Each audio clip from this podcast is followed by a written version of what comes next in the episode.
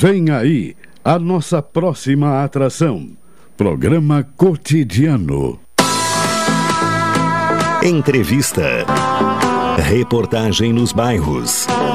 Prestação de serviço. Previsão do tempo.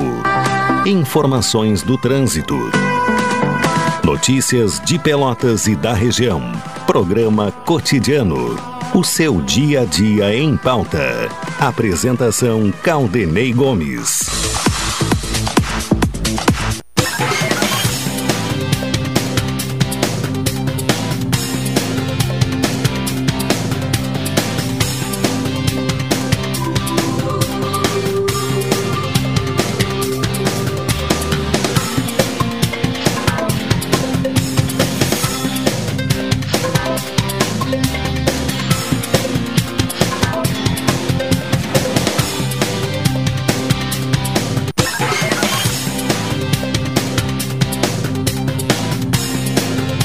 Boa tarde, ouvintes. Está no ar mais uma edição do programa cotidiano.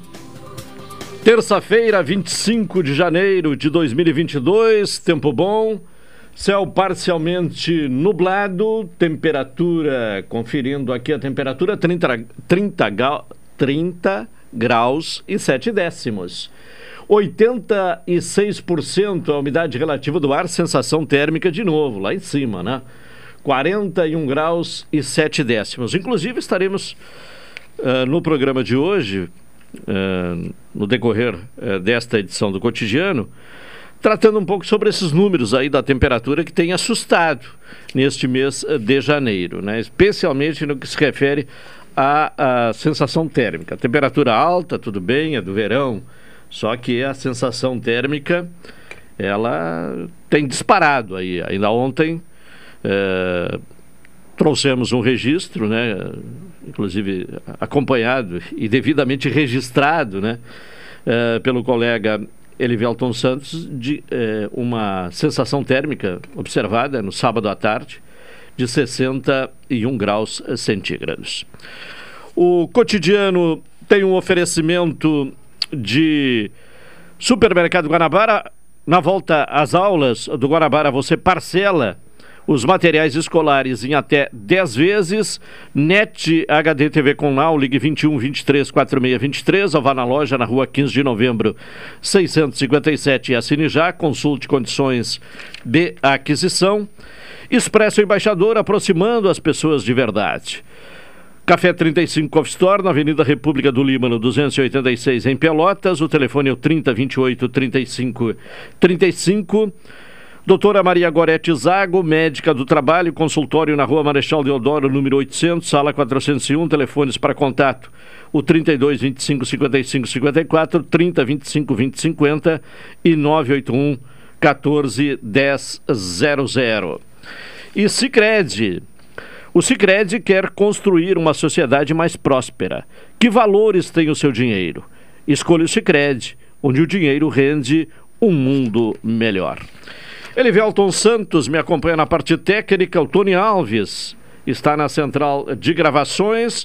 A produção deste programa é de Carol Quincoses. A direção executiva da Rádio Pelotense é de Luciana Marcos, direção geral de Paulo Luiz Goss.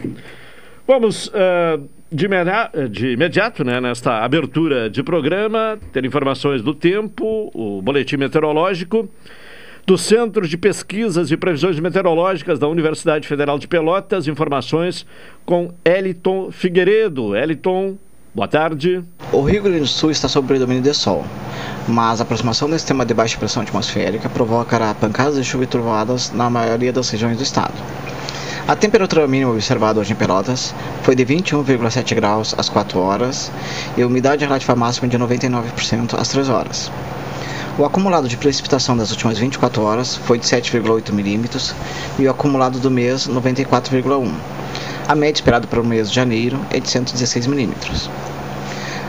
A previsão do tempo para Pelotas região nesta terça-feira é de céu parcialmente nublado, com períodos de nublado e com pancadas de chuva e trovoadas. Os ventos estarão de nordeste a leste, fracos a moderados. A previsão para quarta-feira é de céu parcialmente nublado, passando nublado, com pancadas de chuva e trovoadas e formação de nevoeiro. Os ventos estarão de noroeste a sudeste, fracos a moderados e com rajadas. Temperatura mínima prevista para quarta-feira é de 23 graus e a máxima de 30. E a previsão para quinta-feira é de céu nublado, com pancadas isoladas de chuva, com períodos de parcialmente nublado. Os ventos estarão de sudeste, fracos a moderados e com rajadas. Temperatura mínima prevista para quinta-feira é de 22 graus e a máxima de 26. Esta previsão foi elaborada pelo meteorologista Ayrton Lima de Figueiredo, do Centro de Pesquisas e Previsões Meteorológicas da Universidade Federal de Pelotas. Tá Elton Figueiredo com informações do tempo, boletim meteorológico nesta eh, terça-feira, eh, com a, as informações, então, aí a previsão do tempo, né? E, e mais um dia de temperatura uh, elevada. Uh, bom, já vamos ter uh, em seguida mais informações, inclusive com a participação do Juliano Silva para trazer as informações da área policial nesta terça-feira. Bem, uh, enquanto isso, né, uh, continua disparando aí o número de, de contaminados né, pela Covid-19. O mundo atingiu a maior média diária de mortes por Covid em quatro meses, em meio à proliferação da variante Omicron uh, do novo coronavírus. A média diária de mortes por Covid-19 no mundo atingiu a maior, o maior patamar em quatro meses. o são informações da Universidade de Oxford. Os dados mostram também que a média móvel de novos casos bateu recorde pelo sétimo dia consecutivo e passou de 3,4 milhões de infectados por dia nos últimos sete dias. Bom, Juliano fica para daqui a pouco, né? Agora a participação de Carol Quincoses e começamos com a informação aí para os aposentados, né? E, e também pensionistas, né? Que recebe é, proventos do INSS. O INSS começa a pagar pensões e aposentadorias com novo piso salarial de 1.212 reais, né? Porque aí é, está é, sendo observada a reposição é, da inflação. Carol, boa tarde. Boa tarde, Caldenei. Boa tarde, ouvintes. As aposentadorias e pensões do Instituto Nacional do Seguro Social começaram a ser pagas nesta terça-feira com os valores reajustados de 2022. São 36 milhões de segurados que vão receber até o dia 7 de fevereiro. Segundo o INSS, os depósitos seguirão a mesma sequência de anos anteriores. Para aqueles que recebem um salário mínimo, o valor será atualizado com um novo piso de R$ 1.212. Esse é o valor mínimo para aposentadorias, pensões por morte e auxílios-doença em 2022. Já aposentados e pensionistas que ganham mais que o piso vão receber reajuste de 10,16% em 2022, que corresponde à inflação medida pelo Índice Nacional de Preços ao Consumidor, fechado em 2021. O teto dos benefícios pagos pelo INSS passou a ser de R$ 7.087, antes era de R$ 6.433. Esse reajuste, no entanto, não será aplicado a todos os beneficiários. Quem começou a receber os pagamentos a partir de fevereiro do ano passado terá correção proporcional à inflação acumulada do mês de início do benefício até dezembro. Para quem se aposentou em fevereiro, por exemplo, a correção é de 9,86%. Quem passou a ser beneficiário em dezembro terá 0,73%. Tá bem, vamos com outras informações. Bom, agora em relação a Pelotas, né? Pelotas aplica mais de 3.400 uh, testes né, de Covid na última semana, Carol. A Secretaria Municipal de Saúde divulgou o balanço dos testes antígenos, realizados gratuitamente na última semana. De 17 de janeiro a 23 de janeiro, foram aplicados 3.460 testes rápidos para detecção da Covid-19, nos três pontos fixos de testagem oferecidos pela Prefeitura. A medida atende à portaria da Secretaria Estadual da Saúde para a terceira fase do projeto Testar RS. As testagens continuam sendo realizadas ao longo dessa semana na Rua Marcílio Dias, 357, e no Centro de Referência em Saúde do Trabalhador, localizado na antiga estação férrea, de segunda a sexta-feira, das 9 da manhã às 17 horas. No sábado e domingo, os testes são disponíveis na UBS Laranjal, também das 9 horas às 17 horas. Em média, todo o procedimento dura em torno de 30 minutos entre preenchimento de ficha, coleta e tempo de espera pelo resultado. Para realizar o processo, basta apresentar um documento de identificação. As unidades Sentinela, que são o BS Salgado Filho, Panfragata, Leocádia e CSU Cruzeiro, e o Centro Covid também realizam os testes rápidos. A Secretaria Municipal da Saúde chama atenção para a importância de pessoas com sintomas leves buscarem atendimento em um desses locais. Já nos casos moderados e graves, a orientação é procurar o Centro Covid. Tá bem, tá certo, Carol. Daqui a pouco você volta com mais informações. São 12h41. Vamos ao intervalo? Vamos ao intervalo, Velivelto. Na sequência, retornaremos com o cotidiano de hoje.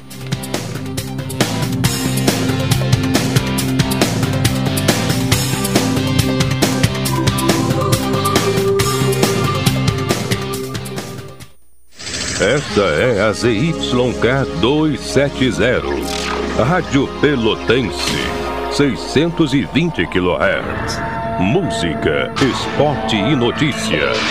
Rádio Pelotense, 10 kW, a mais antiga emissora gaúcha. A Rádio Show da Metade Sul. E se o dinheiro pudesse render mais?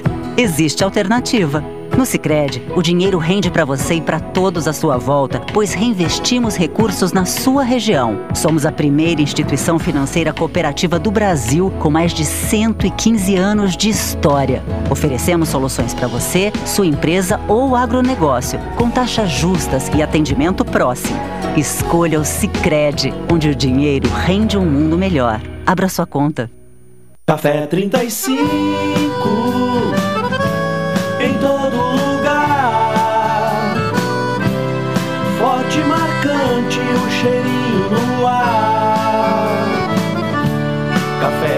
35 em todo lugar.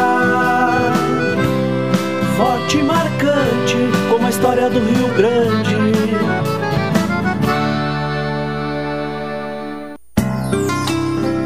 Doutora Maria Goretti, médica do trabalho, realiza exames de admissão, demissão, mudança de função, retorno ao trabalho e laudo PCMSO, Programa de Controle Médico de Saúde Ocupacional.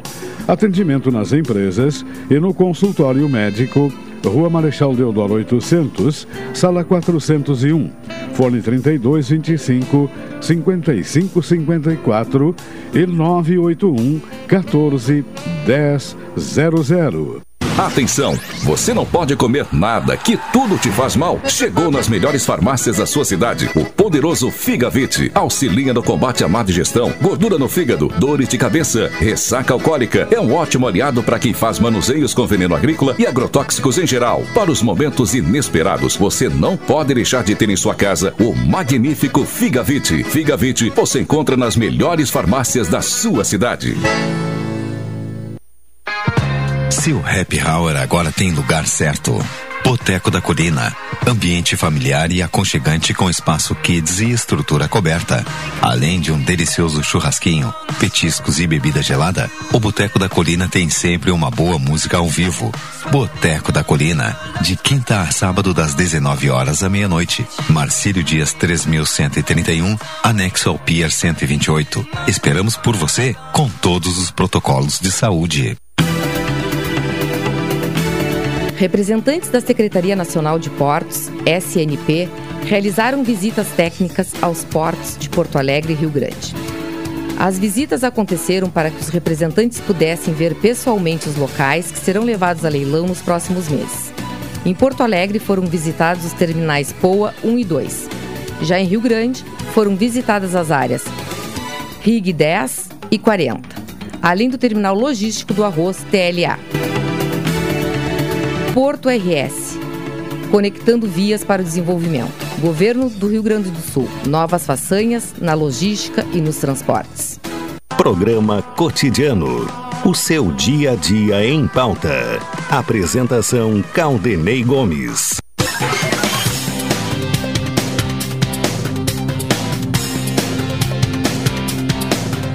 12 horas 46 minutos. É o cotidiano aqui na Pelotense. Na volta às aulas do Guanabara, você parcela os materiais escolares em até 10 vezes. Expresso Embaixador aproximando as pessoas de verdade. E Café 35 Coffee Store na Avenida República do Líbano, 286 em Pelotas. Telefone 30 28 35 35. Presença no programa de hoje do professor Marcelo Dutra. Boa tarde, obrigado pela presença. Boa tarde, boa tarde, ouvintes. Boa tarde, vereador Cristiano, que está hoje aqui fazendo parte desse nosso quadro. É muito bom, muito legal a gente ver a presença do Legislativo né, para nos acompanhar e, além, além disso, de uma área afim, que é a que a vereadora a, atua, né? Que tem se empenhado bastante desde o seu primeiro mandato, pelo qual aí já repasso a palavra com meus parabéns. Bom, vereadora Cristina Oliveira, obrigado pela presença, boa tarde. Muito obrigado pelo convite, é um prazer enorme estar aqui hoje, né? Agradeço muito pelo convite, um prazer enorme estar ao lado do Marcelo, né? Que tem travado muitas batalhas aí junto com a gente, né? No, no meio Que bom que já Através tem, do meio ambiente, sim. A gente tem trabalhado muito junto, é. graças a Deus, né? A gente tem aí muitas lutas iguais, né? A gente trabalha pelo meio ambiente juntos. E a gente tem travado algumas lutas juntos, né, Marcelo? Exatamente. Tem muita coisa para fazer ainda. É verdade. Certo. Bom, e agora, inclusive, a, é, é, a senhora nos relatava aqui no intervalo que está numa uh, empreitada aí tentando uh, a solução de, de problemas uh, envolvendo dois cavalos, né? Gostaria que a senhora dividisse com os nossos ouvintes esse drama que está sendo enfrentado uh, neste momento pela sua equipe. É, exatamente. Hoje nós temos aí dois cavalos caídos, né? Dois cavalos que um ele está no Laranjal, é, foi picado por umas abelhas, inclusive é, o corpo de bombeiros nos acionou para que a gente conseguisse o caminhão da, da hospedaria para que pudesse é, levar esse cavalo para o hospital veterinário, mas nós já solicitamos, inclusive os, o próprio, a própria equipe dos bombeiros já solicitou é, o caminhão da hospedaria para que deslocasse esse cavalo até a, a o hospital veterinário, mas nós estamos desde as 11 horas da manhã solicitando o recolhimento desse animal e esse animal continua caído. E, e onde esbarra a dificuldade de atendimento a essa urgência? É, eu conversei agora com o rapaz que é responsável e ele me alegou que a equipe não estava no horário de descanso, mas eram 11 horas da manhã que a gente está chamando a equipe para resgatar esse animal, né? Acredito que ele deveria ter sido deslocado imediatamente. Quando se trata, eu conversava agora com o Marcelo também, quando se trata de picada de abelha, esse animal deve ser deslocado imediatamente para o hospital veterinário, porque ele acaba vindo a, óbito, né? A gente sabe disso, a gente está acostumado a lidar com isso. E se esse animal uh, não for medi medicado imediatamente, ele acaba vindo a óbito, inclusive no local, né?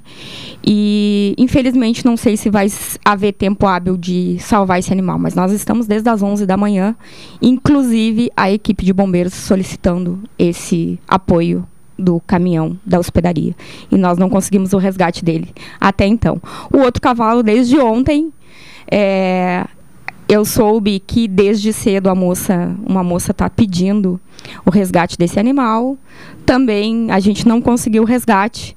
Está é, tá barrando em algumas coisas, como por exemplo, esse animal está dentro de uma propriedade, mas é um campo onde não um campo onde não possui um proprietário. Esse animal está com fratura, me parece que ele terá que ser eutanasiado, mas se houver essa, essa necessidade de eutanasiar esse animal, e, e se houver uma fratura realmente, esse animal não merece ficar lá sofrendo e, e passando uma, um sofrimento desnecessário, né? Esse calor que a gente está passando, esse esse desgaste desse animal já deveria ter sido resgatado também pela hospedaria, né? São coisas urgentes, né, Marcelo? Exatamente. A gente tem visto. Gente, bom, eu tenho acompanhado é, essa luta da, da vereadora Cristina assim há muito tempo, né? E, e, a causa animal é uma causa que de fato cresceu bastante, de uma forma significativa, porque de fato toca nas pessoas, né? É, é algo bastante sensível, algo que eu espero é, essa sensibilidade toda que alcance outros temas importantes na área do meio ambiente que nós temos em Pelotas, né? Mas é, é, talvez pela, por, uma por uma afetividade que as pessoas desenvolvem. Eu tenho um pet, eu também tenho um cachorro, né? Eu, nasceu minha filha, ela cresceu, ela começou a ter contato com os bichos, logo ela também quis né, ter um cãozinho, assim. Então é, é faz parte da família, faz parte né, do convívio das pessoas e a gente fica impressionado com o fato de que algumas pessoas ou abandonam ou fazem práticas de maus trato das mais absurdas. Se não com os pequenos, né, com os pequenos, os cães e gatos, mas também com animais de grande porte, que muitas vezes são utilizados utilizados ao trabalho e quando eles de alguma maneira não servem mais são ou abandonados ou feridos ou deixados, né, de uma forma absoluta abs absolutamente absurda assim pela cidade. E aí é importante que nós tenhamos pessoas engajadas e representatividade para que essas essas questões sejam melhor resolvidas, né? Porque o que de fato nos nos preocupa é que pelo, por mais que se tente, né, e eu vejo que a Cristina tenta muito, a gente colocar uma política pública em atividade é uma luta muito complicada e difícil de ser né, conquistada. Aos poucos, isso vai se conseguindo, mas a mesma dificuldade que a Cristina certamente enfrenta para colocar políticas públicas de proteção animal na rua, né, é a mesma que a gente também, de alguma maneira, enfrenta no país todo para colocar outras políticas públicas de defesa ambiental também em atividade, né? Porque de alguma maneira uh, quem governa ou quem está lá à frente do poder não está nem aí para essas questões. Bom, inclusive uh, a presença da vereadora Cristina uh, é para tratar de uma questão, claro que veio aí eh, como primeiro tema esse atendimento emergencial a, a, dois cavalos, mas a questão de animais vítimas de maus tratos, especialmente cães, né? que não há espaço no canil né, para recolhimento desses animais. Como está essa situação? É, é importante a gente falar, a gente quando fala dos cavalos, é importante a gente dizer também é, que isso se dá também é, a gente não pode culpar apenas os funcionários, né? Essa parte é um descaso muito grande do executivo, né? Os funcionários eles estão sobrecarregados porque existe é, pouco, é, muito pouca estrutura do funcionalismo público, existem poucos funcionários e eles estão, sim, muito sobrecarregados. Quando eu falo ali é, sobre os funcionários, ontem, por exemplo, nós tínhamos o caminhão e apenas um dos funcionários trabalhando. Então, quando eu cobro deles, a gente tem que ver lá o que está acontecendo, né? Nós tínhamos o caminhão e nós tínhamos um funcionário, né? Disponível para trabalhar. Então, quando a gente cobra deles, a gente tem que ver o que está acontecendo lá em cima, né? Então, também acontece isso. Nós temos um caminhão e o pessoal que trabalha é uma minoria, né? Então nós temos aumentado muito a nossa quantidade de trabalho, aumentado muito as denúncias, a quantidade de cavalos soltas nas, nas ruas é enorme, é uma demanda muito grande. Uh, e quando nós temos aí o canil municipal e, e, a situação dos nossos cães, por exemplo, atualmente nós temos a delegacia. É, nós temos, a, não é delegacia, é um cartório de denúncia né, civil. Uh, e nós temos a Patran, que tem nos auxiliado muito, e inclusive a própria Brigada Militar, com denúncias. E nós temos efetuado muitas prisões, graças a Deus.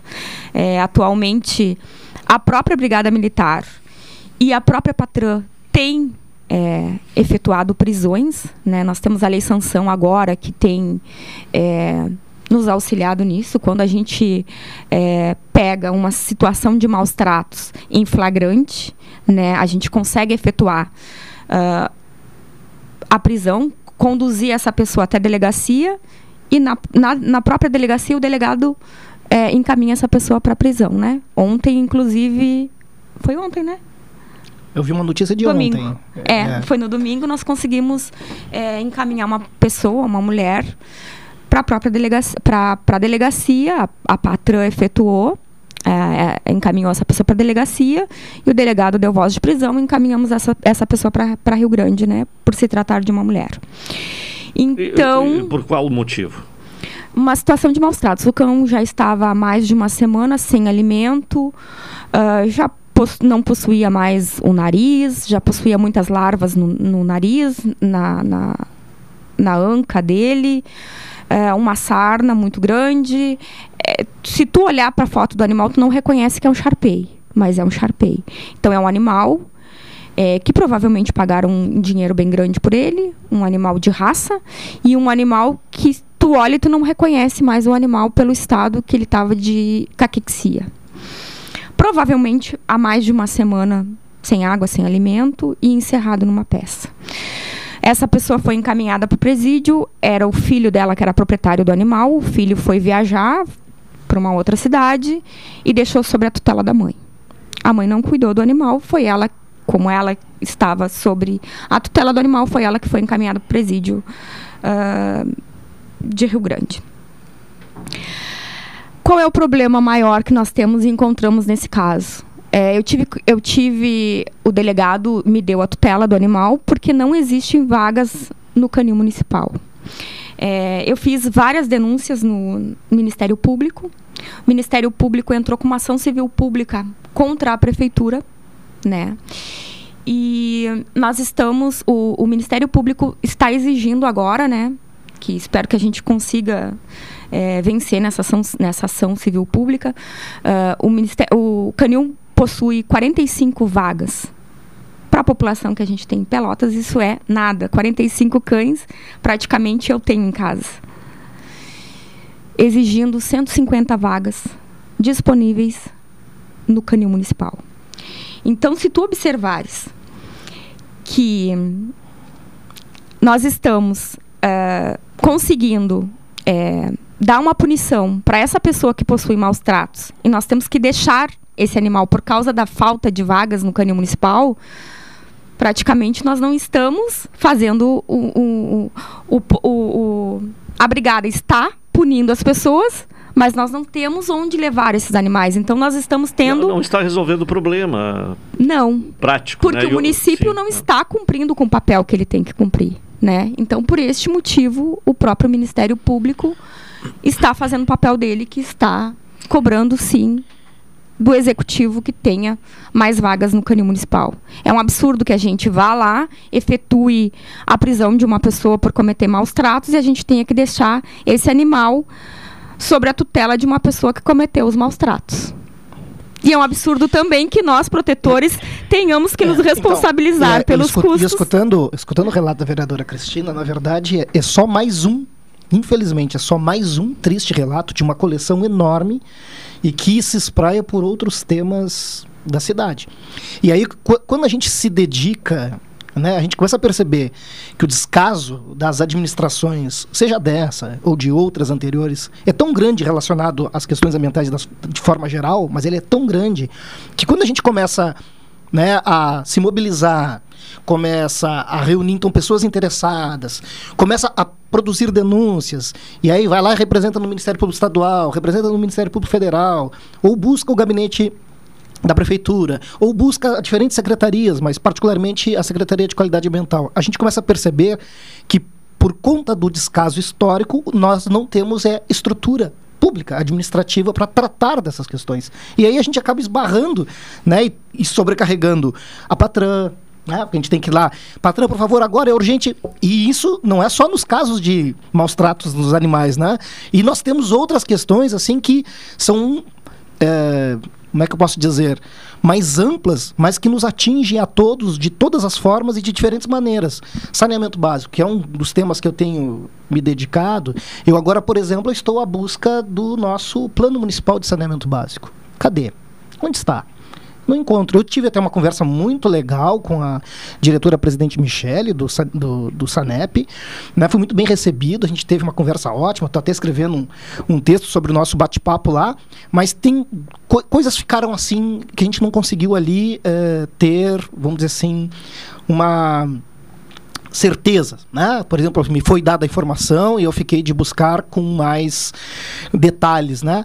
Primeiro, com relação ao fato de que a gente trata 18% né, do, do esgoto. Eu não consigo concordar com este dado, porque nós estamos com as nossas estações de tratamento de esgoto sob é, uma em manutenção, outra desativada e a outra em construção. Então, acho que a gente não consegue chegar lá. E aí, e, e Não, também. não chega aos 18%. É, eu creio que a gente não chega a nenhum por cento. Tá? Não, não pelo menos neste momento. A gente sempre enfrentou dificuldades no saneamento, a gente até tratou o esgoto por um determinado tempo, enquanto operava a estação lá do Laranjal. Mas ela, enfim, entrou em manutenção, está em manutenção, pelo menos a última vez que eu estive lá, e ela parece que ainda está, segundo o que eu entendi né, na conversa com a, a diretora-presidente, e é, claro que assim que retomar e ela for reativada, aquela estação do Laranjal, nós vamos ter talvez aí o retorno desses 18%. Mas neste momento nós não estamos conseguindo tratar, ele está sendo colocado in natura. E o tratamento que é feito ali ao lado da rodoviária, que é considerado um tratamento primário, ele é de fato isso, ele é primário, ele não serve, é uma estabilização, ele não serve como um tratamento de esgoto. Ou seja, o que a gente larga do grosso da cidade no São Gonçalo, que vai parar na Lagoa, ou do Laranjal, que vai parar no Pelotas e na Lagoa, está deixando a qualidade da água da lagoa ruim. Quer dizer, nós participamos disso. E esse é até um processo que precisa ser assim apurado com uma com uma, com uma percepção de que, de alguma maneira, nós, Pelotas, estamos cometendo um grande crime ambiental, porque a gente está contaminando tudo à nossa volta. Né? E a gente vai estar tomando água do São Gonçalo daqui uns dias, porque prometeu ali a diretora-presidente de que até a metade do ano a nossa estação, a nossa ETA, né? estação de tratamento de água do São Gonçalo estará concluída. Tá? A Bueno, vamos tomar água dali. Rio Grande já toma muito tempo. O problema é que a nossa ET, a Estação de Tratamento de Esgoto do Novo Mundo, que é a que vai nos dar realmente um respaldo no tratamento de esgoto, ela vai demorar para ficar pronta. E aí quando a gente, bom, saneamento é um problemão, e para mim é a maior questão, mas a gente tem outra, assim, do, do ponto de vista da falta de estrutura. Se a gente der uma volta pelo Laranjal, e particularmente no Barro Duro e ali no Totó, a gente vai ver que o descaso da falta de fiscalização é enorme. As invasões estão corroendo aquela mata. A gente está acabando com aquele espaço. Aos poucos ele está sumindo, ninguém está se dando assim conta, mas um dia ele vai virar uma, uma peneira. Né, de tão furada que aquela mata vai estar. Lembrando né, que infraestruturas, investimentos estão aí surgindo pela cidade, como uma rampa de concreto, que até onde eu entendo não é adequado para eh, eventos náuticos ou, enfim, a- o acesso a veículos para a prática de esporte náutico no Laranjal. Então, vamos largar uma rampa de concreto de 8 metros para dentro d'água. Então, ambiente de margem, área federal, competência federal. Depois nós temos uma outra infraestrutura pensada lá, que é uma, um caminho, né, de, enfim, um estrado de madeira que vai se caminhar, acessar do balneário até o Barro Duro. Bom, pode até ser interessante um caminho, né, mas quem vai garantir a segurança disso e outras invasões na mata, talvez, quem sabe, venham a aumentar. Quem vai fiscalizar isso? Então, assim, quando a gente começa a pensar e olhar para a cidade, a gente vê que tem coisas tão macro. E aí eu estava te ouvindo agora, quando eu estava chegando, né, esses calores, esses picos de calor que nós estamos. E as árvores sumindo. É. Laranjal tá ficando clarinho, É clarinho, consequência da clarinho. interferência do homem, né? Quem olha por quem olha pro Laranjal e vê as imagens de satélite do Laranjal de 10 anos e olha para agora, o Laranjal está cada vez mais claro. É um empreendimento em cima do outro, aprovados, licenciados dentro da lei, só que nem- sem nenhuma lógica ou princípio ambiental ou ecossistêmico. A gente simplesmente está fazendo, libera, faz e quando a gente vai em cima, tá dentro da lei. Só que as consequências estão aí. Nós estamos sentindo isso. Áreas úmidas sendo aterradas, vem as enchentes. Árvores derrubadas, vem o calorão. E é isso. Certo. Bom, ah, para finalizar esse bloco, vereadora Cristina, a prefeitura anunciou uma revitalização e ampliação do canil, só que não é para agora, né? Na verdade, a prefeitura, é, aparentemente, o Ministério Público chamou a prefeitura para explicar a quantidade de vagas que havia e sobre a denúncia que eu havia feito, né? Mas a prefeitura é, supostamente explicou que estaria reformando o canil e não aumentando as vagas. E isto eu expliquei para o pro promotor que não seria suficiente. É, reformar o canil e arrumar as vagas que já deveriam estar presentes naquele local para a gente não é o suficiente, né? Então, eles explicaram que as vagas que existiam ali eram 75 e que seriam reduzidas. Estaríamos com 45 e não as 75 que, é, que era uma capacidade do canil. Então, eles iriam reformar o canil e não ampliar o canil. E isso a gente não quer. A gente quer uma ampliação do canil e não uma, uma reforma como eles explicaram para o pro promotor.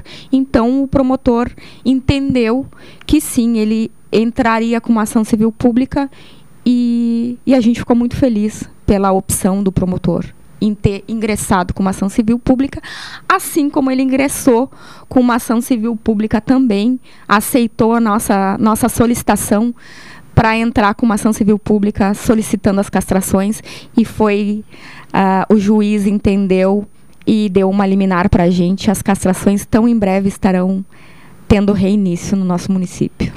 São 13 horas uh, eh, 6 minutos. Vamos ao intervalo. Ele vê alto. Na sequência, retornaremos.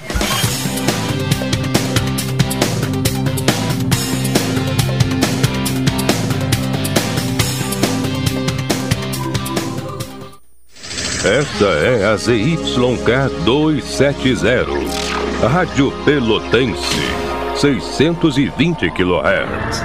Música, esporte e notícia. Rádio Pelotense, 10 kW. A mais antiga emissora gaúcha. A Rádio Show da Metade Sul. E se o dinheiro pudesse render mais? Existe alternativa no Sicredi, o dinheiro rende para você e para todos à sua volta, pois reinvestimos recursos na sua região. Somos a primeira instituição financeira cooperativa do Brasil com mais de 115 anos de história. Oferecemos soluções para você, sua empresa ou agronegócio, com taxas justas e atendimento próximo. Escolha o Sicredi, onde o dinheiro rende um mundo melhor. Abra sua conta. Café 35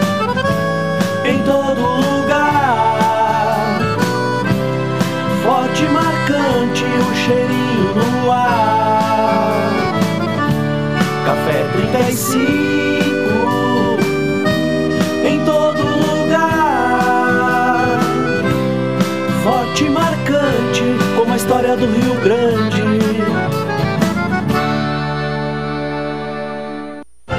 Expresso Embaixador. Novos horários de ônibus para Pelotas, Rio Grande, Porto Alegre e Piratini. Informações no Instagram, arroba Expresso Embaixador ou no site www.expressoembaixador.com.br. Durante a pandemia, o serviço de bordo cortesia está suspenso para a segurança dos passageiros. O transporte de pessoas com necessidades especiais com passe livre valerá na modalidade direto. Os horários estão sujeitos a alterações e o tempo de duração de viagem está sujeito às condições da estrada.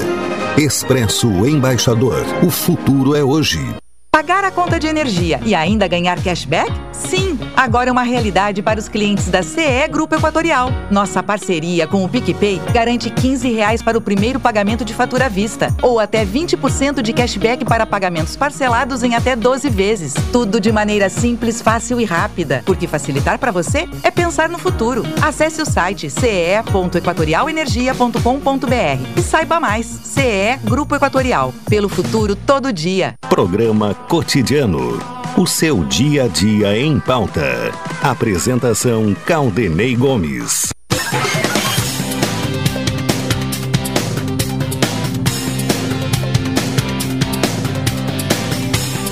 Estamos de volta com o programa cotidiano aqui na Pelotense, NET HD TV com Now, ligue 21 23 46 23 ou vá na loja na rua 15 de novembro 657 e assine já, consulte condições de aquisição. Também é, conosco né, o Supermercado Guanabara, na volta às aulas do Guanabara você parcela é, os materiais escolares em até 10 vezes. Expresso Embaixador aproximando as pessoas de verdade. Bom, hoje, 25 de janeiro, três anos do, da tragédia de Brumadinho, né?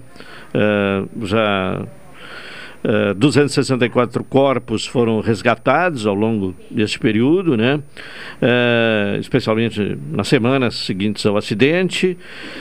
Seis vítimas ainda, após três anos, seguem desaparecidas.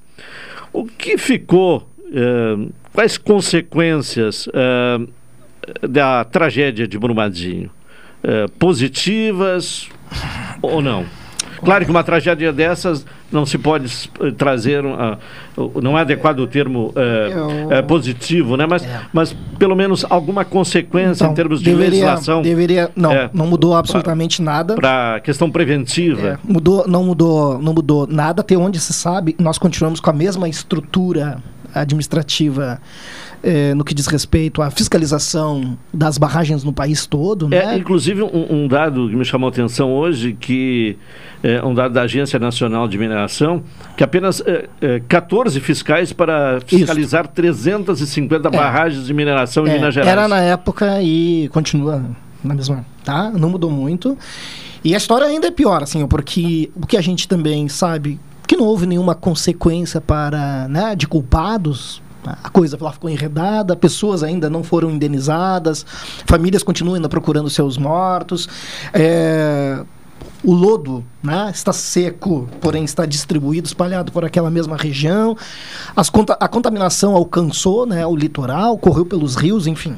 Então, assim, é, será uma cicatriz que vai ficar ali na, marcada por muito tempo, mas que é, eu lembro de que naquela mesma época, né, eu vim depois tentar saber a respeito é, como é que estava a situação da nossa barragem aqui. Para minha surpresa, nós temos uma barragem, né? Então, temos uma barragem que é, é responsável por 60% do nosso abastecimento de água.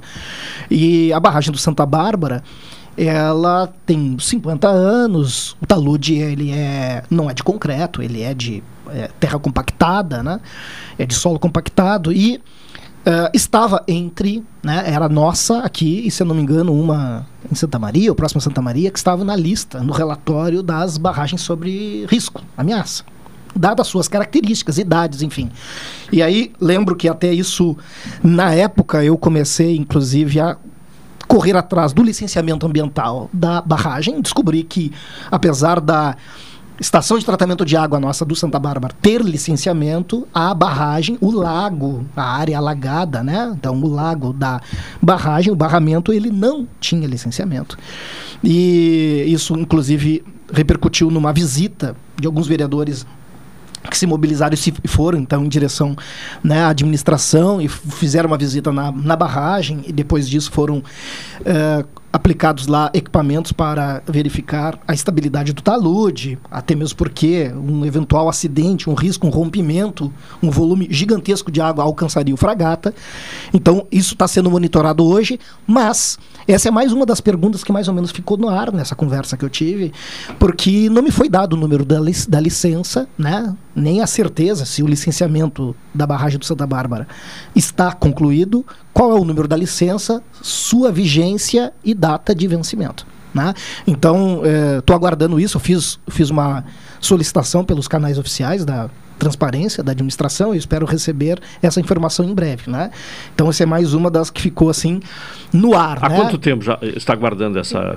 Eu estou aguardando. Não, não, é, não faz 24 horas, mas como, ah, eu, sim, sim. Como, como eu conversei com a né? Eu tentei. É um pedido recente. Né? Eu, fiz, eu fiz um pedido recente, mas é. acontece que eu visitei, eu falei com a própria diretora, enfim, e essa informação ela me disse que, enfim, que nós tínhamos um plano diretor, um plano municipal de saneamento básico, ele estava no site, eu procurei no site, não encontrei.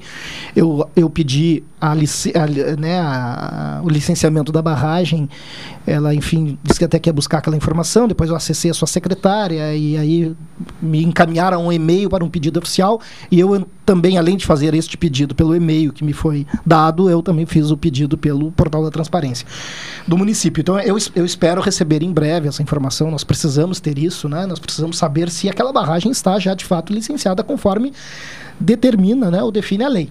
Né? Toda barragem daquele porte, daquele tamanho, com essa finalidade, tem que estar licenciada. Não tem conversa. Certo. Bom, vereadora Cristina, a, senhora se referiu há pouco né, sobre a ação pública para uh, o, reinício uh, das uh, castrações. De que forma será feito? Já existe critérios? De que maneira esse serviço será realizado? Ainda não, né? Na verdade, é, houve uma liminar, né, que foi dada pelo juiz. eu soube que na verdade, o, o promotor me enviou é, essa ação civil pública. É, foi pedido pelo promotor 500 castrações mensais. Me parece que o juiz deu 200 castrações mensais liminarmente. A gente está aguardando né, um, que a prefeitura se manifeste. Me parece que tinha 60 dias. Provavelmente no começo de fevereiro a gente já tem algum resultado aí sobre a licitação, onde vai se dar, com quem que vai ser. E a gente está aguardando, né? Alguma. E, e qual a importância uh, desse, da retomada desse trabalho? Porque é uma luta antiga, né? Sim, para a gente é muito importante, né? Uh, as castrações, aparentemente, parece que é só para para as cadelas não terem filhotes, né? Mas para a gente é tudo, né? É, evita as brigas, né? Entre entre os cães, as mias, que a gente chama as bicheiras. A é, é, é, é, das cadelas, dos cachorros Normalmente, também. normalmente a gente dá prioridade para as cadelas. Por quê? Uh, para evitar os filhotes indesejados, né? Então a gente, a gente sim dá prioridade para as fêmeas. Uh, a gente castrando uma cadela, a gente evita brigas entre os cães, né? Atropelamentos, porque normalmente a cadela, quando ela está no cio, andam sete, oito, às vezes dez cães atrás dela. É, eles acabam brigando, acabam fazendo com que muitas pessoas agridam os cães, porque às vezes essa cadela anda com essa, com essa matilha de cães e as pessoas acabam agredindo os animais. Às vezes a gente acha que foi os, os animais que, que brigaram e não. Às vezes as pessoas pegam um pedaço de pau, pedras e acabam agredindo esses animais para que saiam da frente das suas casas, para que acabam, é, às vezes, para separar as brigas e, e as pessoas agridem, né? E acabam ferindo esses animais. Esses ferimentos agora no verão acabam as moscas posando neles e acabam formando feridas e essas feridas acabam sendo tomadas por larvas de moscas e esses animais acabam muitos vindo a óbito sem tratamento algum, né? A minha casa eu tô aproximadamente com 40 animais, muitos deles com bicheira, que é a míase que, é, que as pessoas falam, né? Mais conhecida por bicheira. E hum, muitos deles atropelados quando andam atrás das cadelas, Muitos desses atropelados vêm a óbito, não conseguem atendimento. A prefeitura a gente não pode contar com eles porque atualmente nós tínhamos cinco animais atendidos pela prefeitura mensalmente. Cinco animais pela prefeitura atendendo, atendidos mensalmente é nada. Isso a gente atende. No canil ou fora do canil, esses cinco animais? Não, mensalmente. Sim. Sim, mas animais que num estão todo, no canil. Num todo. Sim. Né? Porque incluindo os que estão no canil. Incluindo os que estão no canil. Então, cinco pra animais, gente, sim. cinco animais mensalmente. Então, pra gente não é nada, né? Uh, tem animais que, que as pessoas ligam, pedem pro CCZ atendimento, entram numa fila e morrem sem ser atendidos. Porque se tu vai aguardar um animal ser atendido pela prefeitura, ele não vai ser atendido pela prefeitura. Primeiro, porque não há vaga no canil. Segundo, porque aguardar cinco vagas de atendimento pela prefeitura, esse animal vai vir a óbito, certamente não vai ser atendido. Por isso que nós, protetores, estamos lotados. Por isso que nós, protetores, é, estamos cheios de dívidas em pet, em pet shops, estamos cheios de dívidas em clínicas veterinárias, estamos cheios de dívidas em clínicas para fazer castrações devido a isso, né? E aumentou o número de animais uh, com maus tratos, animais abandonados. Abandonados. Uh, por conta, da, da, da inclusive, do, da, da pandemia. Sim, porque as pessoas, todas elas que estavam em casa, acabaram adotando animais, né? Agora voltaram à normalidade e abandonaram os animais. muitos animais abandonados. E também em virtude das férias, né? As pessoas estão saindo de férias agora, principalmente nos meses de dezembro e os meses de janeiro. Normalmente a gente faz a campanha Dezembro Verde, que é, a, que é a campanha é uma campanha nacional de todos os vereadores protetores do Brasil. Dezembro Verde. Por que dezembro? Porque dezembro é o mês que mais existe abandono no Brasil porque as pessoas saem de férias escolares e normalmente de férias é, do seu trabalho. Normalmente é o mês que se escolhe de férias por ser o verão e é o mês que mais existe abandono. As pessoas saem de férias e abandonam os animais. Inclusive deixando em casa. Inclusive em casa, fechado na sua residência, inclusive no seu pátio onde se fosse deixam, autônomo. onde deixam os animais e às vezes os moradores desesperados. Primeiro porque às vezes não tem acesso a esse animal Sim. e só descobrem às vezes quando o animal tá caquético, quase morto, gritando de fome. E há o constrangimento, né? Como é, como é que vai entrar no pátio do vizinho, por exemplo? Às vezes as pessoas É. começam a jogar por cima do muro porque veem que o animal porque não tem, a casa tá fechada, ou porque às vezes encontram os cocôs ali, sabem que a pessoa não tá ali, começam a tirar ou água, ou jogam um potinho, começam a jogar água ali para o animal se alimentar e comida. Marcelo, alguma observação sobre esses relatos aí? Olha, só posso dizer que é uma coisa assim de assustar, né? O que a gente vê agora é realmente em dezembro é, é o para quem para quem tá atento a essas coisas assim, dezembro sempre foi um mês que notícias repercutem, né? Seja na TV, nos jornais, de cães que são encontrados abandonados em rodovias, né? Às vezes, às vezes o pessoal simplesmente viaja, viaja com o cãozinho, mas aí ali andou uns quilômetros e já Começou a incomodar. e já começou a incomodar ou já tava, né? Olha, eu não vou poder levar e já Ou já, descarta já aproveitou a viagem, já estava descarta o animal né? na rodovia, né? É, é- é impressionante, assim, é, se a gente conversar com algum policial rodoviário federal, ele vai relatar muitos encontros, assim, de cães que simplesmente estão percorrendo a via perdidos, perdidos porque o seu dono o abandonou. Então é uma coisa assim, não façam isso.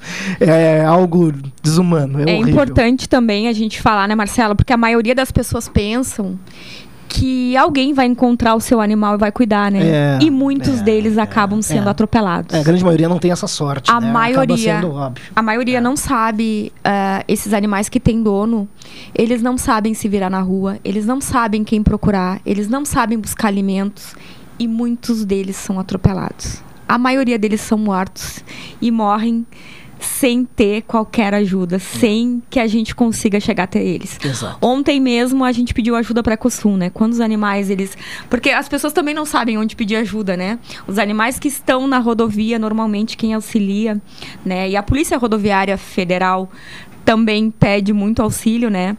Para Ecosul. Quando esses animais estão na rodovia, quando estão na BR, quem resgata esses animais é a Ecosul que é responsável.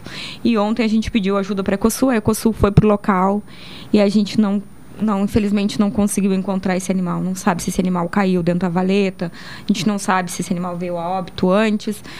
Se alguém resgatou. Sei que a gente, infelizmente, não conseguiu. É, tomara que alguém tenha pego, tenha levado o animal. Exato. É. Ah, a senhora, como tem, tendo uma história, vereadora, eh, na defesa ah, dos direitos, ah, na, da- na proteção aos animais, Sim. como, é, como reagiu a- às cenas daquele episódio de Rio Grande em que um, um cão foi morto a paulada num estacionamento? Qual foi a sua. A gente ficou Como- chocada, quando vê né? uma cena como aquela, como reage? É, a gente ficou chocada com a decisão do juiz, primeiro por não ter, né, ah, dado prisão, né, para aquela pessoa. E aquela, pris- aquela pessoa ainda está solta até o presente momento. Não foi pega em flagrante, né? A gente tem feito muitas prisões em Pelotas, mas a gente vai até o local, a gente pega o animal e pega em flagrante e leva essa pessoa, conduz essa pessoa até a delegacia. Infelizmente, o juiz lá de Rio Grande, a gente se decepcionou bastante, porque ele disse que essa pessoa não era perigosa.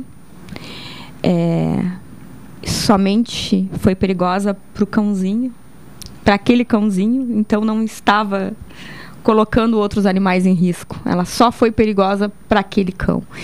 Então ela não não aceitou o pedido de prisão para essa pessoa. Então, essa pessoa foi afastada do, do trabalho dela e continua recebendo. Ele era um, ele é funcionário público da prefeitura, foi afastada, continua recebendo e infelizmente está solto.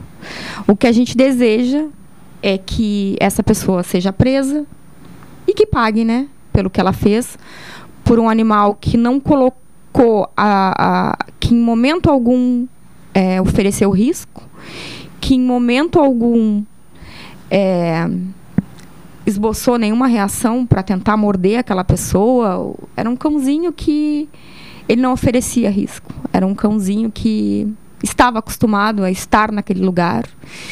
E a gente só deseja aí que ele seja preso o mais rápido possível, né? Vereadora, eu quero lhe agradecer a presença, a disponibilidade de ter vindo conversar conosco aqui no programa cotidiano nesta terça-feira. Muito obrigado pela presença. Eu agradeço pelo convite, viu? Muito obrigado. Tá bem. agradeço também uma, a presença do Marcelo, viu? Muito obrigada, ah, Marcelo. É sempre é... um prazer enorme estar Isso contigo. Isso aí, Cristina, na verdade tem muita coisa para conversar, né? Em algum momento a gente vai se encontrar aí para tentar colocar um pouco das demandas da agenda em dia aí. Com certeza. Tá certo. Então são 13 horas 26, vamos ao. Uh, eh, 13 horas e 26 minutos, né? Vamos ao intervalo, na sequência retornaremos com o cotidiano. É a ZYK 270, Rádio Pelotense, 620 kHz. Música, esporte e notícia. Rádio Pelotense, 10 kW, a mais antiga emissora gaúcha. A Rádio Show da Metade Sul. Estação Verão 620. Dicas de saúde, segurança, turismo, cultura e muito mais. Para comemorar o aniversário do bairro Laranjal, que completa 70 anos em 2022, a Prefeitura de Pelotas promove no sábado, dia 29, a partir das 10 horas, um evento ao ar livre que irá reunir nos arredores da Casa de Praia, na Orla, atividades de cultura, economia, meio ambiente e lazer. As secretarias de Desenvolvimento, Turismo e Inovação, de Qualidade Ambiental e de Cultura, junto com o SANEP e o SESC, prepararam uma programação que envolve ação solidária de arrecadação de alimentos, divulgação e incentivo ao reuso do óleo de cozinha, além de campeonato esportivo e feira de artesanato. Estação Verão 620. Dicas de saúde, segurança, turismo, cultura e muito mais. Patrocínio Portos RS, conectando vias para o desenvolvimento. Venha debater os desafios da produção de alimentos na 32ª abertura oficial da colheita do arroz e grãos em Terras Baixas, de 16 a 18 de fevereiro, na estação Terras Baixas da Embrapa. Clima temperado em Capão do Leão. A informação é um insumo fundamental para as altas performances. Inscrições gratuitas e programação completa em colheitadoarroz.com.br ou pelo aplicativo Colheita do Arroz. O evento seguirá todos os protocolos de saúde para a segurança de todos. Realização Feder Arroz. A Portos RS segue atenta para os desdobramentos da variante Omicron e, como medida preventiva, adotou o regime de teletrabalho em rodízio, com o objetivo de diminuir a circulação de pessoas no prédio administrativo. Mesmo assim, reforça o seu quadro funcional e a comunidade que as medidas de distanciamento social, uso de máscaras em lugares públicos e higienização das mãos com álcool em gel seguem válidas.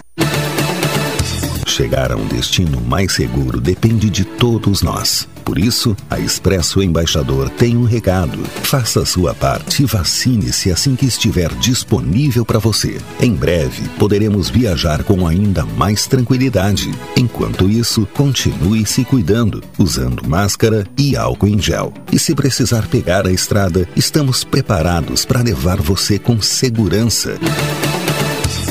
Expresso Embaixador, aproximando as pessoas de verdade.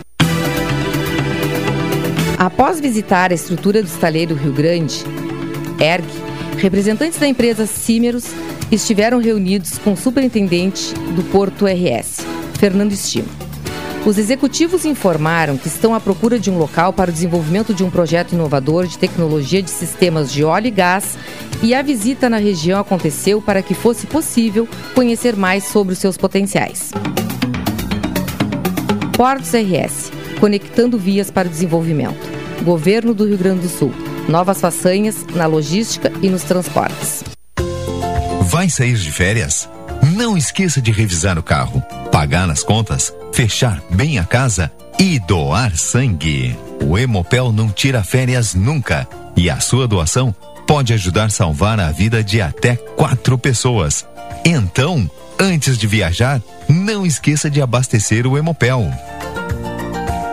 Uma campanha Rádio Pelotense, uma empresa amiga do Hemopel. Café 35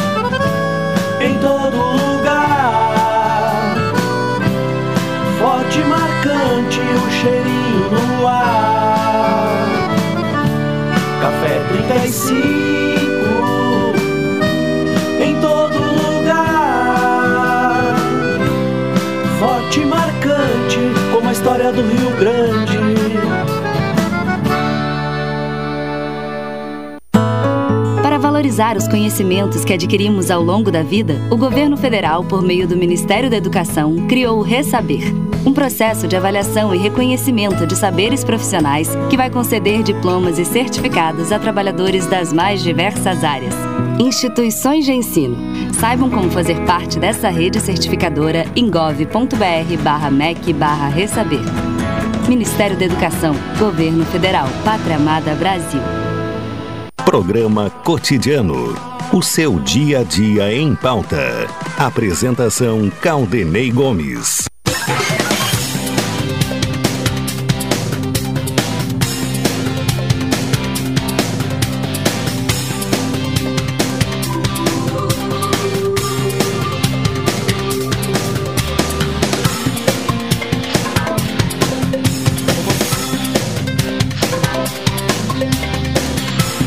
Volta com o programa cotidiano, 13 horas 32 minutos. Café 35 Coffee Store, na Avenida República do Líbano, 286, em Pelotas. O telefone é o 3028 3535. Doutora Maria Gorete Zago, médica do trabalho, consultório na rua Marechal Deodoro, número 800, sala 401. Telefones para contato 32 25 55 54, 30 25 20 50 e 981 14 10 00. Sicredi, o Sicredi quer construir uma sociedade mais próspera. Que valores tem o seu dinheiro? Escolha o Sicredi, onde o dinheiro rende um mundo melhor. Vamos à participação do Rubens Silva para trazer as informações dos esportes, da área esportiva, aqui no cotidiano. Alô, Rubens, boa tarde. Boa tarde, Caldenei Gomes e ouvintes do Cotidiano. Estamos chegando nesta terça-feira, dia 25 de janeiro, com informações esportivas. Se de um lado Wagner Mancini ainda tem tempo para intensificar os trabalhos na pré-temporada com a equipe principal, do outro César Lopes, com o grupo de transição, já está finalizando a preparação do Grêmio para a estreia no Gauchão. A equipe enfrenta o Caxias amanhã às 19 horas na Arena pela primeira rodada do estadual. O elenco que vai a campo amanhã faz nesta terça-feira o seu último treino antes de concentrar para o primeiro jogo oficial do ano. Na atividade dessa segunda no CT L Dourado, Lopes encaminhou a equipe que entrará em campo contra o Caxias. Durante o trabalho, os atletas finalizaram um coletivo e trabalharam a poste bola sob pressão e movimentação do ataque durante a saída de jogo. O treinador deve repetir os mesmos 11 jogadores que venceram o último amistoso contra o Novo Hamburgo por 3 a 0 quarta-feira passada. A provável escalação para a estreia tem Felipe no gol, Felipe Duarte, Erickson, Heitor e Guilherme Guedes, Jonathan Varela, Bitelo, Vini Paulista e Pedro Lucas, Rildo e Elias Manuel. Durante a etapa de preparação dos últimos 22 dias, dias, o grupo fez três jogos treino para testar e intensificar os trabalhos do time. Os destaques dos trabalhos foram Bitelo, Alisson Calegari e Pedro Lucas, que marcaram os gols contra o Noia. Antes do último teste, Lopes comandou a equipe em mais dois testes. Contra o Próspera de Santa Catarina, o Transição acabou perdendo por 1 a 0 em uma partida que contou com a presença do técnico Wagner Mancini nas arquibancadas. No primeiro amistoso da preparação, o Transição venceu o São José pelo placar de 4 a 2. Os gols gremistas na atividade foram anotados por Elias Manuel duas vezes, Pedro Lucas e Bitelo. Sob o forte calor que atinge o Rio Grande do Sul, os atletas também estão intensificando a parte física nos treinamentos. Além do Caxias, o grupo de transição deve encarar o Brasil também no fim de semana. A equipe principal deve atuar contra o São José na Arena na terceira rodada da competição no próximo dia 2. No internacional, o Colorado e o Zenit seguem ajustando os termos da negociação para a saída de Yuri Alberto. O clube russo pretende contar com o atacante, mas alguns pontos ainda estão em aberto. Os valores estão próximos, mas detalhes como a data da apresentação do jogador e a preservação de um percentual dos direitos ainda estão em debate. A tendência é que o centroavante seja vendido por cerca de 20 milhões de euros, mas permaneça no Inter até o final do primeiro semestre. Os russos chegaram aos valores projetados pelo Inter pelo centroavante de 20 milhões de euros, aproximadamente 123 milhões de reais. A definição deve ocorrer em breve, provavelmente ainda nesta semana. O Internacional gostaria de manter Yuri Alberto em Porto Alegre pelo menos até o meio da temporada. Assim, ele poderia ajudar o time no gauchão, que o Inter não conquista desde 2016 e nas primeiras fases do Brasileirão, da Copa do Brasil e da Sul-Americana. Além disso, ganharia tempo para uma melhor ambientação de Wesley Moraes, centroavante que veio do Aston Villa. O jogador que chegou ao Inter em 2020 foi um dos mais importantes do setor ofensivo na temporada passada. Em 2021, fez 55 jogos e anotou 19 gols com a camisa do Inter. A seleção brasileira já começou a trabalhar em Quito, no Equador, para o jogo da próxima quinta-feira, dia 27, contra a equipe da casa, pelas eliminatórias sul-americanas para a Copa do Mundo de 2022 no Catar. Ainda sem grande parte dos convocados, Everton Ribeiro e Gabriel Barbosa, ambos do Flamengo, realizaram trabalho na academia. A expectativa é que o restante da equipe chegue ainda nesta segunda-feira. O Brasil mete mede forças com o Equador na próxima quinta, a partir das 18 horas, horário de Brasília, no estádio Casablanca, pela 15ª rodada da competição. Na sequência, a amarelinha viaja até Belo Horizonte, onde enfrenta o Paraguai no dia 1 de fevereiro. Com os destaques dos esportes, falou Rubem Silva. Abraço, Caldenei. Valeu, Rubem Silva. Obrigado pelas informações da área esportiva aqui no programa Cotidiano. Professor Marcelo Dutra, o, o, já foi abordado aqui durante o programa a questão de saneamento, mas essa, essa questão de, de, de priorizar uh, o, uh, o asfalto né, uhum. em detrimento ao saneamento. Qual a sua visão sobre esta ideia de, de Olha, primeiro é investimento é, público? Bom, eu atribuo isso à nossa falta de planejamento. Tá? Quando não se tem planejamento, é, na prática tudo fica mais difícil. Né? A gestão se perde, é, nada do que se começa termina e fica muito difícil de definir alguma prioridade, inclusive as ambientais. E se a gente for ver do ponto de vista do meio ambiente né, ou da infraestrutura em Pelotas, saneamento básico é a nossa maior demanda de todas. A gente pode ter questões de saúde importantes para serem resolvidas, que ficaram muito mais evidentes agora durante a pandemia, é verdade, é fato.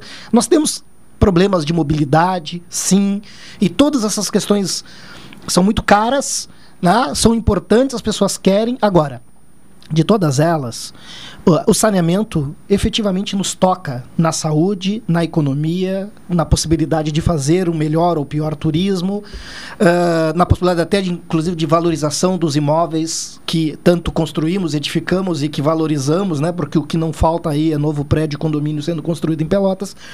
E aí começam assim campanhas de captação ou esforços da administração pública para captar ou emendas né, de parlamentares da região para trazer recurso para asfalto. Bom, eu até escrevi esses dias né, que asfalto virou uma fábrica de votos, né, uma indústria do voto. Né, porque aí o asfalto é aquele verniz que eu passo na tábua podre, né, que fica deixa bonitinho, mas na prática não adianta muito. Isso quando é um asfalto de boa qualidade, quando ele vem acompanhado de uma via que recebeu ali né, a estrutura adequada para ele acontecer. Porque muitas e muitos e muitos casos que a gente tem é aquela aquele caldo de asfalto em cima de um saibro, né, e que é o chamado asfalto sonrisal, que ele vai durar pouco, mas naquele momento ele resolveu um pouco do pó, né, ou do barro quando chove.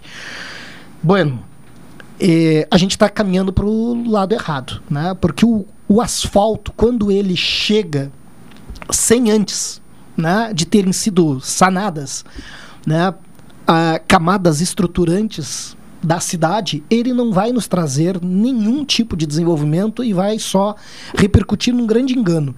Né? Porque a gente fica, então, agora, é, vamos, vamos investir ou eu diria, vamos torrar 5 milhões para asfaltar a estrada do engenho, mas a quem vai efetivamente servir esse asfalto na, terra do, na, na, na estrada do engenho? Porque aquelas pessoas que estão ali morando à beira da estrada do engenho, se a gente for visitá-las, e aí eu é, convido ao ouvinte que vá visitar essa região, vá olhar quem mora no, no entorno da estrada, do, na estrada do engenho e vai perceber que aquelas pessoas o que elas mais precisam é de saneamento. Algumas não têm água encanada, algumas não têm o afastamento do esgoto, que é a rede né, de coletora do esgoto, algumas mal têm um banheiro. Né? Então a gente vive sob condições absolutamente absurdas, pessoas vivendo sob condições absolutamente absurdas e, por outro lado, a gente vai embelezando as vias para alguém andar de carro. Né? Eu tenho carro, mas quem mora ali não tem carro. E quem, quem mora ali precisa de outra coisa que não é um asfalto bonitinho na via. Precisa de saneamento. O que menos precisa, aquelas pessoas que moram ali, né? Exatamente. É, é ela, asfalto. Se, né? a gente, se a gente até. Não, elas até se incomodam com o fato de estar tá embarrado com é, o fato, poeira, com o fato de ter poeira. Mas não é a prioridade é deles, né? Mas não é prioridade. É, não é, prioridade né? deles. é claro que eles também, como todo mundo, vai sofrer so isso, mas a prioridade, né? Porque quando a gente investe em esgoto, afastando o esgoto e tratando o esgoto, a gente também melhora as condições de saúde. Quando a gente também faz isso, a gente melhora a qualidade dos recursos hídricos que nos rodeiam, inclusive o da praia. Então, um banho de boa qualidade na praia depende da gente tratar o esgoto. E, infelizmente, a gente não está fazendo nenhuma dessas coisas.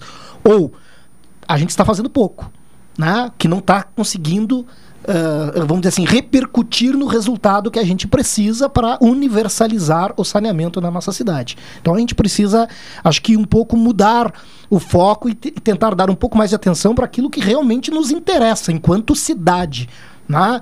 É, belezas, produzir manchetes, né? coisinhas bonitinhas, isso não é de fato o que a gente mais precisa neste momento. A gente tem que atacar a questão do saneamento. Sem saneamento não há desenvolvimento. São uh, eh, 13h43, vamos ao outro intervalo, né? Temos ainda um outro intervalo a ser cumprido. Vamos a ele e na sequência retornaremos.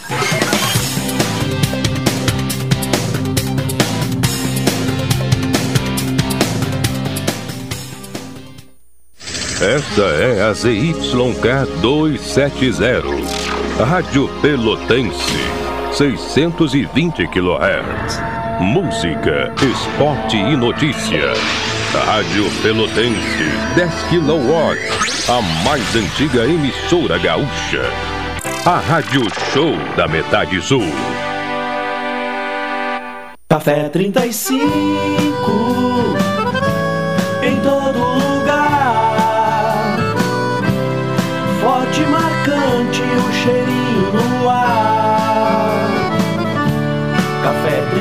35 em todo lugar.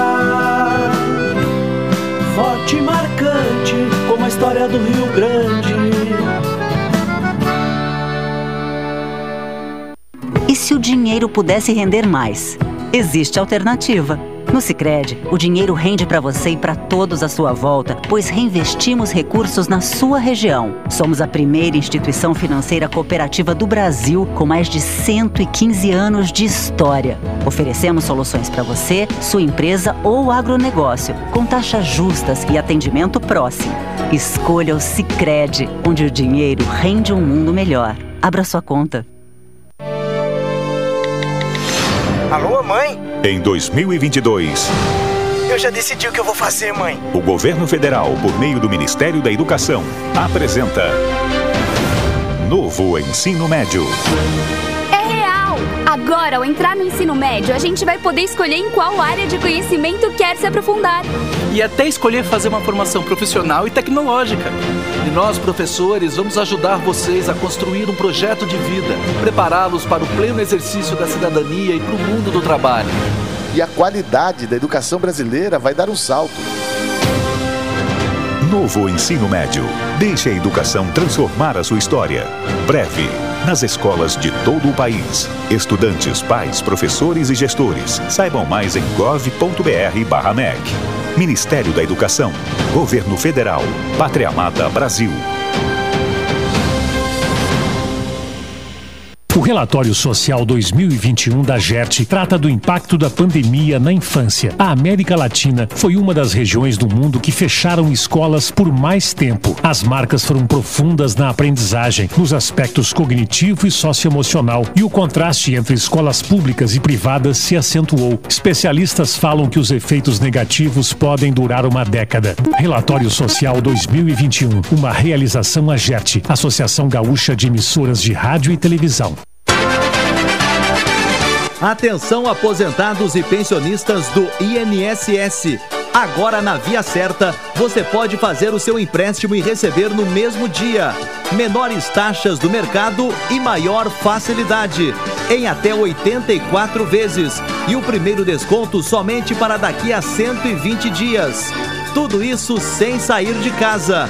Para maiores informações, liga no telefone 53 6267 ou vá até a nossa loja na rua General Osório 610. Programa Cotidiano. O seu dia a dia em pauta. Apresentação Caldenei Gomes. Estamos de volta com o programa cotidiano aqui na Pelotense.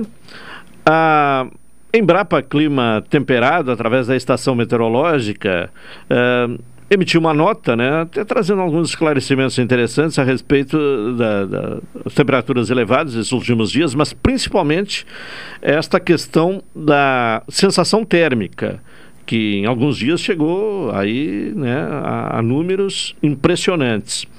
E para nos explicar um pouco, contato com Silvio Steinmetz, que é pesquisador do Laboratório de Agrometeorologia da Embrapa Clima Temperado. Silvio, boa tarde. Boa tarde, Claudinei. É um prazer falar com, contigo com os teus ouvintes. Tá bem, muito obrigado pela sua participação. Eh, nos fale aí um pouco desta questão. A temperatura é uma coisa, a sensação térmica é outra. Eh, o que é que difere ah, a temperatura da sensação térmica? Temos observados aí, observados dias com temperatura alta, mas uma sensação térmica muito acima.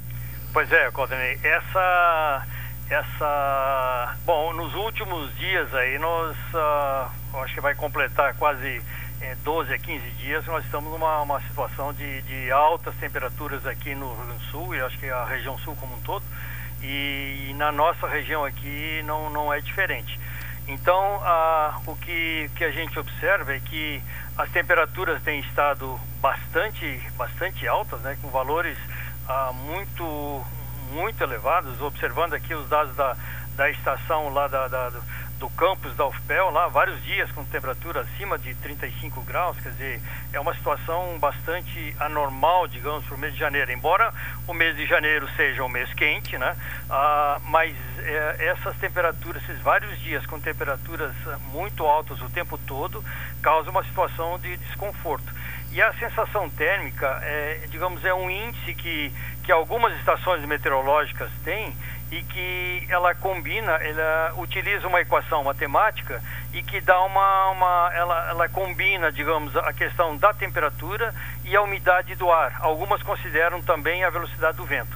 Então, e aí dá uma, um índice chamado a sensação térmica, que, que ela estima, digamos, o possível desconforto das pessoas, digamos, sob essa condição, que dá uma, digamos, uma condição de, de abafamento.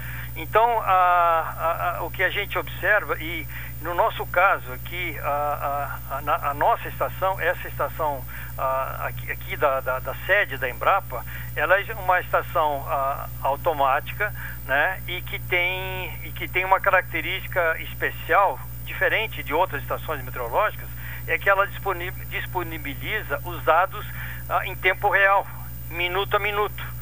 Então, isso ah, ocasiona uma situação em que, em que eu acho que foi exatamente o que aconteceu naquele, no dia 22, por exemplo, 22 e 23, mas no, no dia 22 principalmente, em torno das 14 ou 14h34, que a gente observou aqui, nós tínhamos uma temperatura de 35,2 e uma, e uma umidade relativa de, de 78%.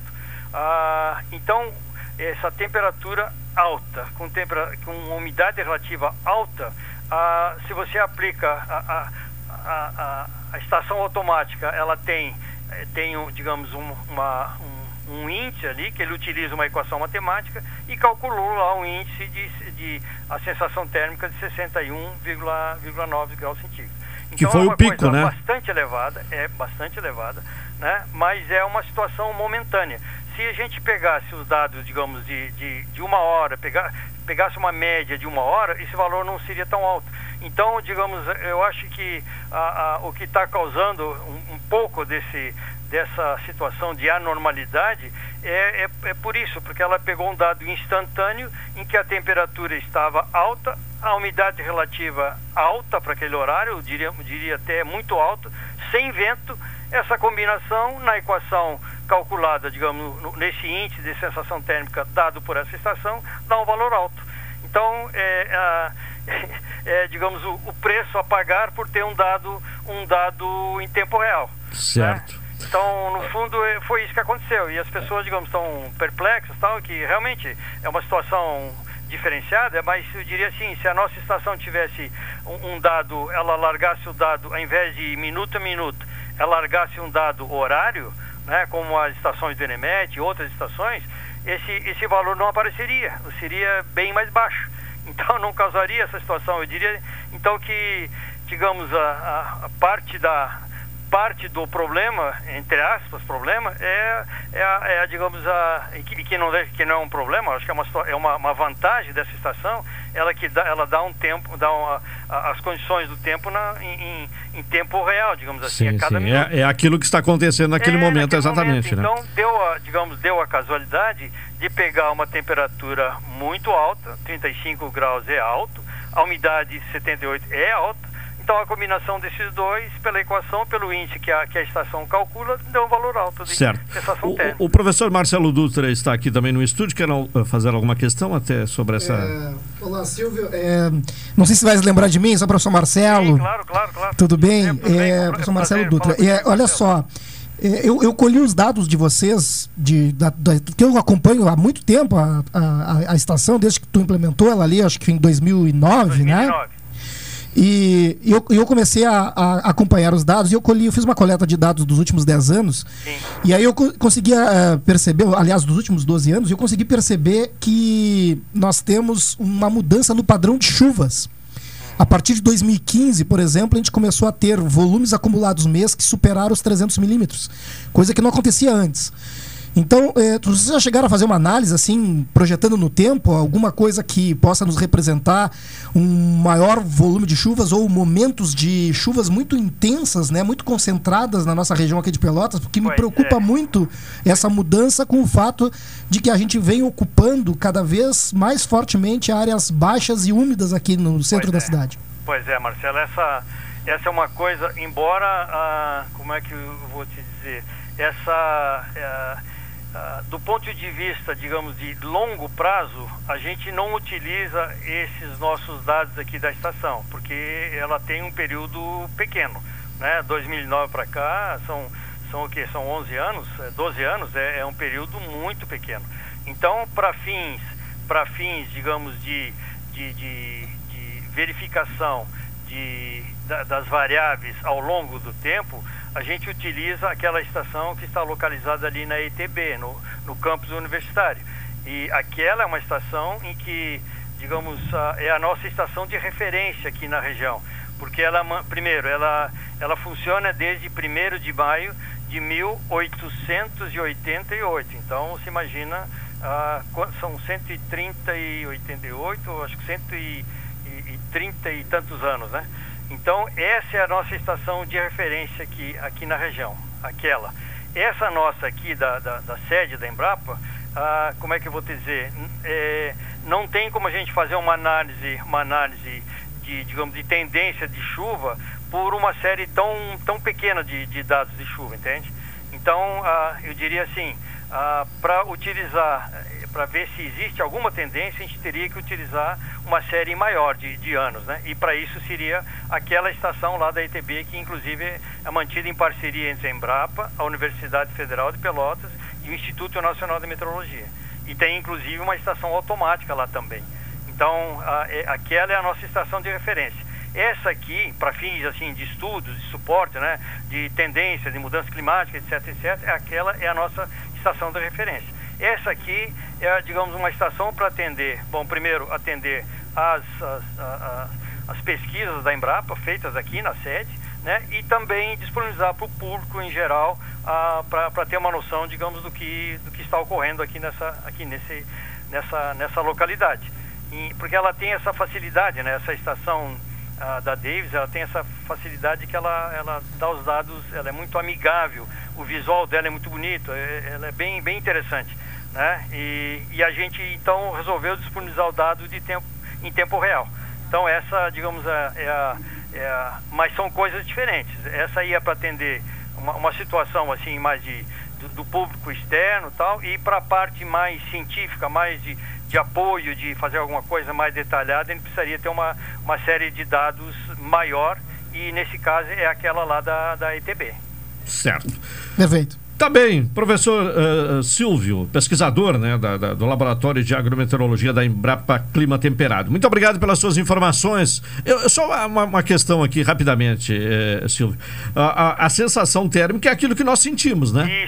é aquilo que nós sentimos, né? É a sensação de, de, tipo Quando tá lá a 61 graus, é o que nós sentimos naquele momento, né? Isso, e, e a situação, no fundo, quando a gente sente aquela, aquela situação de abafamento, aquela né, a, pele grudando assim, isso é, é sinal de que a temperatura está alta e a umidade relativa está alta.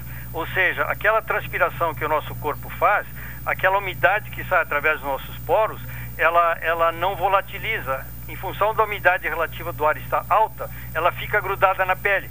Se a gente tivesse em uma região seca, no, no, no- no nordeste do Brasil, no, na no período seco, a gente praticamente não sente, né? A gente podia estar eh, evaporando, né? Tendo, transpirando no mesmo nível, só que a gente não sente o calor.